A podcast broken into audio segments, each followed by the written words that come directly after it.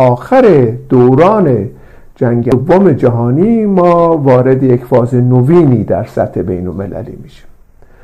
یعنی جنگ هایی که صورت گرفته بود شرایطی رو آماده کرد که تکنولوژی مدرن به با سرعت و شتاب بیشتری جلو بره. یعنی ابزار نوینی اختراع شد و تولید وسایل تولیدی به مراتب بالاتر از دوره قبلی رفت. و این اختراعات و ابداعاتی که در دوران جنگ صورت گرفته بود در پایان جنگ دوم جهانی در راه استحکام و شدت بخشیدن به تکنولوژی مدرن به کار گرفته شد. یعنی آنچه که ما شاهد آن هستیم اینه که پس از جنگ دوم جهانی ما وارد در واقع یک انقلاب صنعتی دائمی یا انحصارات تکنولوژیک در سطح بین در میان کشورهای متروپول میشه. و این پس از دوره منجر به اشباع وسایل تولید در این کشورها میشه. یعنی وسایل تولیدی که برای پیشرفت و سرعت دادن به تکنولوژی نوین لازم هست به سرعت کهنه میشه و از میان میره و نیاز به وسایل جدیدتری هستش. و این تکنولوژی مدرن رو در واقع ما امروزه همواره مشاهده می‌کنیم که هر روز اختراعات جدیدی در واقع طرح میشه از طرف کسانی که انحصار تکنولوژی رو در دست دارن برای اینکه از اون شرایطی که سود بیشتری بهشون تعلق پیدا می‌کنه فراتر برن. یعنی از اصطلاح مراکزی که منابعی که ارزش متوسط سود رو تنظیم می‌کنه به جاهایی برن که سود بالاتر از حد متوسط داشته باشه. و از این رو در این دوره ما مواجه هستیم در کشورهای متروپول با اشباع وسایل تولیدی. یعنی ماشینالاتی که تولید شده که دیگه کارایی نداره یا کهنه شده یا منطبق نیست با شدت و هدت اختراعات جدید و تکنولوژی جدید اشباع میشه و در دست سرمایدار بزرگ میمونه. بنابراین راه های نوینی نیاز هست در این دوره. برای اینکه این اشباع تولید حل بشه یعنی اینکه این وسایل تولیدی که ایجاد شده صادر بشه به کشورهای دیگری برای سوداوری و در این دوران ما شاهد سیاست های نوینی هستیم. این دورانی هستش که منطبق با وضعیت تحولات داخل ایران و همچنین سایر کشورهای برای حل این بحران اشباع وسایل تولیدی امپریزم نیاز به بازارهای سرمایه‌داری می داشت در این کشورها. یعنی در کشورهایی که در دوران پیش در قرن 15 و 17 هم قارت کرده بود و در دوران رقابت آزاد مصنوعات خودشون رو به اونجا فرستاده بود و دولتهایی رو ایجاد کرد نهایتا در دوران امپریزم که متوسل شده بودن به طبقات ما قبل از سرمایداری در این جوامع و دولت هایی تشکیل داده بودند که به عنوان دولت های به اصطلاح برجوازی کمپرادوب معروف بود اینها کارایی خودشون رو در این دوره دیگه از دست داده بودن یعنی اینکه امپریز دیگر متمرکز نبود به در واقع صدور سرمایه چون صدور سرمایه دیگه مسئله اصلی امپریز نبود بلکه صدور وسایل تولیدی بود در اون دوران. و برای اینکه وسایل تولیدی رو صادر بکنه نیاز به یک زیر ساختارها و و چک دادن برجوازی در این کشورها بود. یعنی به طور عمومی سرمایداری اصولا در کشورهای غربی هم به همین ترتیب. وقتی وارد ساختن سرمایداری میشه و شرایط رو آماده می‌کنه به سه عنصر اصلی نیاز داره. یکی اینکه سرمایدار نیاز هستش که به اصطلاح پول های سرشاری در دست داشته باشن بتونن سرمایه گذاری بکنن و مهمتر از اون به نیروی آزاد کار نیاز هستش. در کشورهای اروپایی این نیروی آزاد کار رو از طریق جدا کردن دهقانا از مزاره و آوردن اونو به شهرها صورت دادن. و نکته سوم این هستش که تدارک یک زیر ساختاری برای اینکه سرمایداری بتونه شکل بگیره. چنین روشی رو در ارتباط با کشورهای جهان سوم که الان باید این اصطلاح ابزار اشباع شده وسایل تولیدی رو به این کشورها منتقل کنن ایجاد شد. یعنی اینکه سرمایداری غربی امپریالیسم برای اینکه این شرایط پیش زمینه مادی رو در این کشورها به وجود بیاره وارد یک سلسله تدارکات شد. و این تدارکات در ایران مترادف است با دوران پس از کودتای 1332 که شاه در ایران برگرداندند و پس از چند سال پس از اون آغاز به تدارک این پروسه کردن. این پروسه در کشورهای مختلفی هم صورت گرفت. اصولا امپریالیسم آمریکا و CIA از طریق بنیادی به نام بنیاد فورد پشت سر این پروژه بود. که این سکار رو در واقع در کشورهای مختلف انجام دادن. یعنی اینکه وام های بسیاری به این کشورها برای اینکه برجوازی اون کشورها رو آماده اصطلاح روند تدارک سرمایداری بکنن دادند و بانک رو در واقع ایجاد کردند که بانک های بین المللی بانک های جهانی پشت سر اون بود و همچنین بانک های مانند بانک توسعه معادن بانک اعتبارات و غیره رو ایجاد کردن در این کشورها که به این ترتیب این برجوازی که قبلا هل داده بودن بیرون از پروسه اینها رو دوباره به میدان کشوندن که شرایط رو آماده کنن برای اینکه این بنجل های خودشون و این ابزاری که در دست داشتن به این کشورها صادر بکنن. بنابراین ما در یک همچی شرایطی هستش که شاهد انقلاب سفید شاه در داخل ایران هستیم و انقلاب سفید شاه هم که به دنبال اون اصلاحات ارزی بود. دقیقا یک همچین نقشی رو داشت. اصلاحات ارزی هم تدارک دیده شد که در واقع نیروی کار آزاد و از دهقانا به شهرها بکشانه که این پروسه سرمایداری در داخل ایران شکل بگیره. بنابراین زیربنای اقتصادی برای سرمایه داری تدارک دیده شد.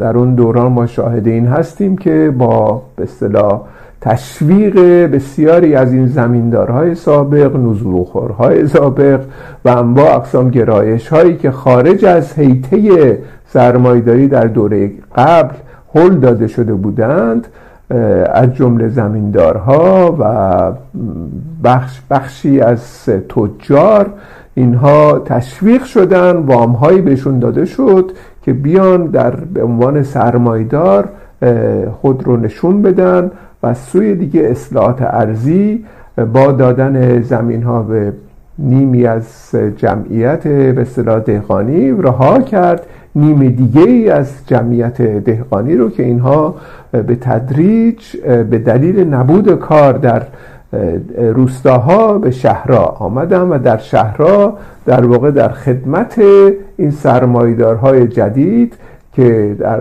بر اساس سیاست های امپریستی در حال تدوین یک برنامه اقتصادی سرمایدارانه بودند استخدام شد. و زیر ساخته هم که به حال جاده سازی ها راهن فرودگاه ها و انواع اقسام تأسیسات نوینی در این دوره در این برنامه به اصطلاح هفت ساله اول صورت پذیرفت.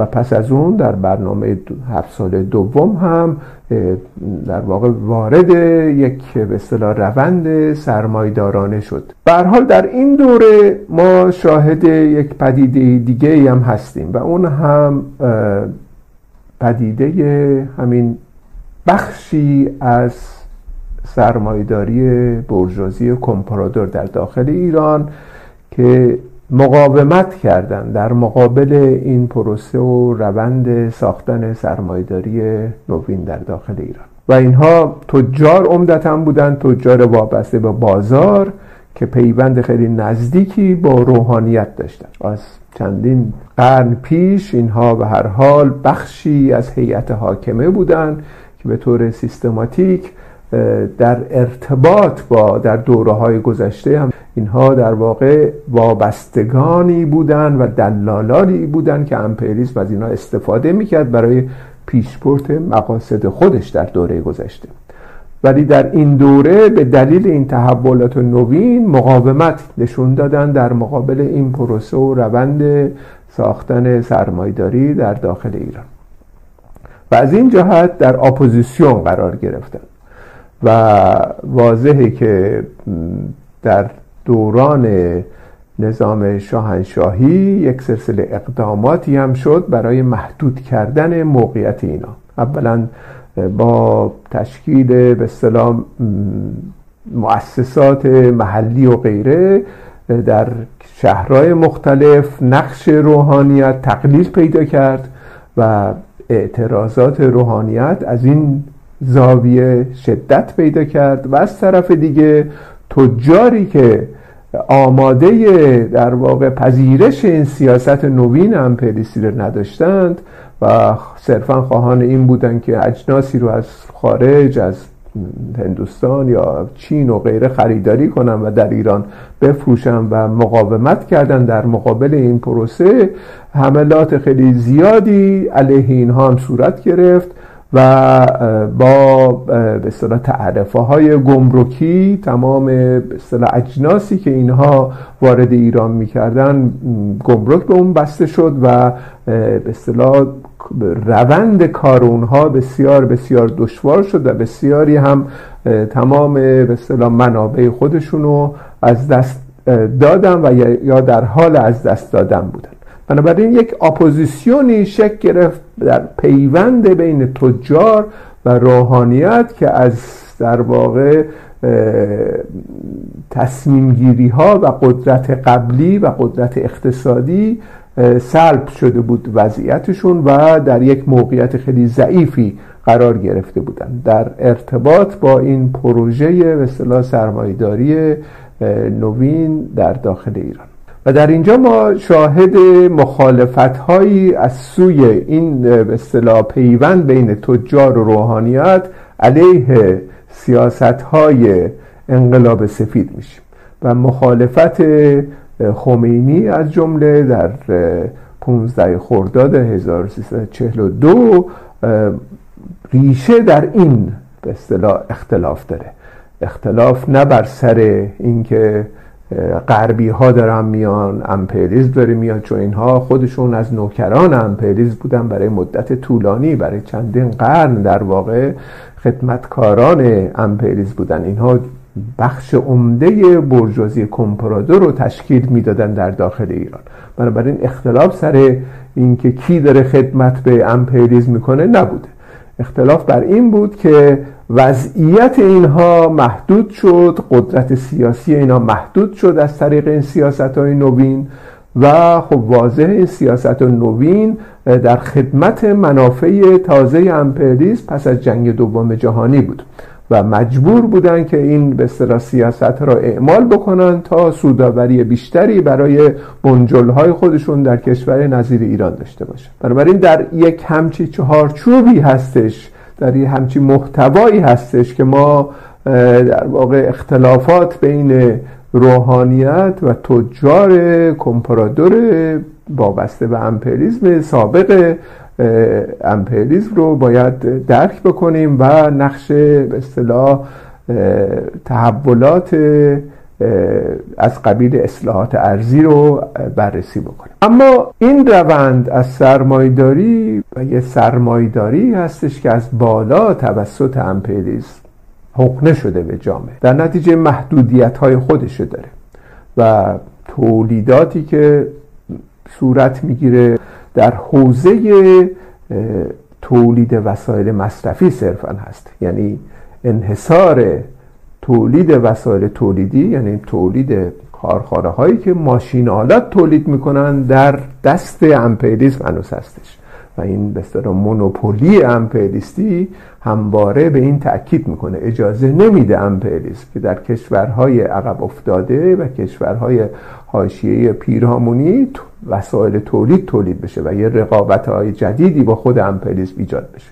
بنابراین صرفا تولید در این کشورها متمرکز میشه در بخش دو یعنی بخش تولید وسایل مصرفی. و می‌بینیم دیگه در ایران ما در بهترین حالت کارخانه هایی داشتیم که صرفا کفش تولید می‌کردن یا کفش بلا کفش نمی‌دونم ملی و انواع اقسام وسایل مصرفی مانده یخچال نمی‌دونم لامپ و بخاری کالاهایی که صرفا تولید وسایل مصرفی بود. و این در واقع یکی از مسائلی هستش که باید بهش توجه بکنیم برای درک تشدید بحران اقتصادی در داخل ایران. متد مارکس در واقع در در شناخت جامعه سرمایداری و اینکه سرمایداری چگونه می‌تونه خودش رو نگه داره و از همواره از بحران ها بیرون بیاد مسئله این دپارتمنت یک سرمایداری هست. یعنی تولید وسایل تولید. تولید وسایل تولید میگه باید همین منباره یک قدم جلوتر از تولید وسایل مصرفی باشه. چون تولید وسایل مصرفی همیشه محدود هست. بحران منجر میشه. در صورتی که اون بخش دپارتمنت یک هستش تولید وسایل تولیدی هستش که نجات میده سرمایداری رو برای پیشبرد و اقتصادی و شکوفایی اقتصادی. در جوامع مثل ایران به دلیل اینکه تولید وسایل مصرفی مسئله اصلی و محوری این جوامع هست خب واضح اینا به زودی اشباع میشه. دولت ایران در اون زمان نمی‌تونست مثلا بخاری یا مثلا کفش و غیره رو به کشورهای دیگه بفرسته و رقابت کنه با اونها. چون اصولا مخارج تولید کفش یا بخاری یا یخچال در کشورهای اروپایی به مراتب پایین تر از ایران بود. چون تکنولوژی خیلی پیشرفته تری رو استفاده می‌کردن. در نتیجه پیش تکنولوژی خیلی عقب افتاده که به این کشورهای نظیر ایران فرستاده بودن اینها اصطلاح هزینه ها رو بالا می برد و مخارج رو خیلی بالا می برد در نتیجه اینها صرفا برای مصرف داخلی تولید می‌کردن. تولید وسایل مصرفی صرفا برای مصرفی مصرف داخل ایران. و از این زاویه هستش که پس از یک دوره دوره 15 16 ساله این به اصطلاح تولیدات خب واضحه که اشباه میشه. یعنی نیاز مردم برای مثلا فرض کن ده میلیون یخچال کافی خواهد بود دیگه. نمی‌تونه کارخونه ها 20 میلیون 100 میلیون یخچال تولید بکنه. و در نتیجه بسیاری از این کارخونه ها به تدریج به انتهای کار خودشون رسیدن. و از این زاویه بسیاری از کارخونه ها در اون دوران به تدریج در کارخونه ها رو بستن و اون دهقانایی که رها شده بودن از دهات و آمده بودن به عنوان نیروی کار آزاد اینها بیکار شدن.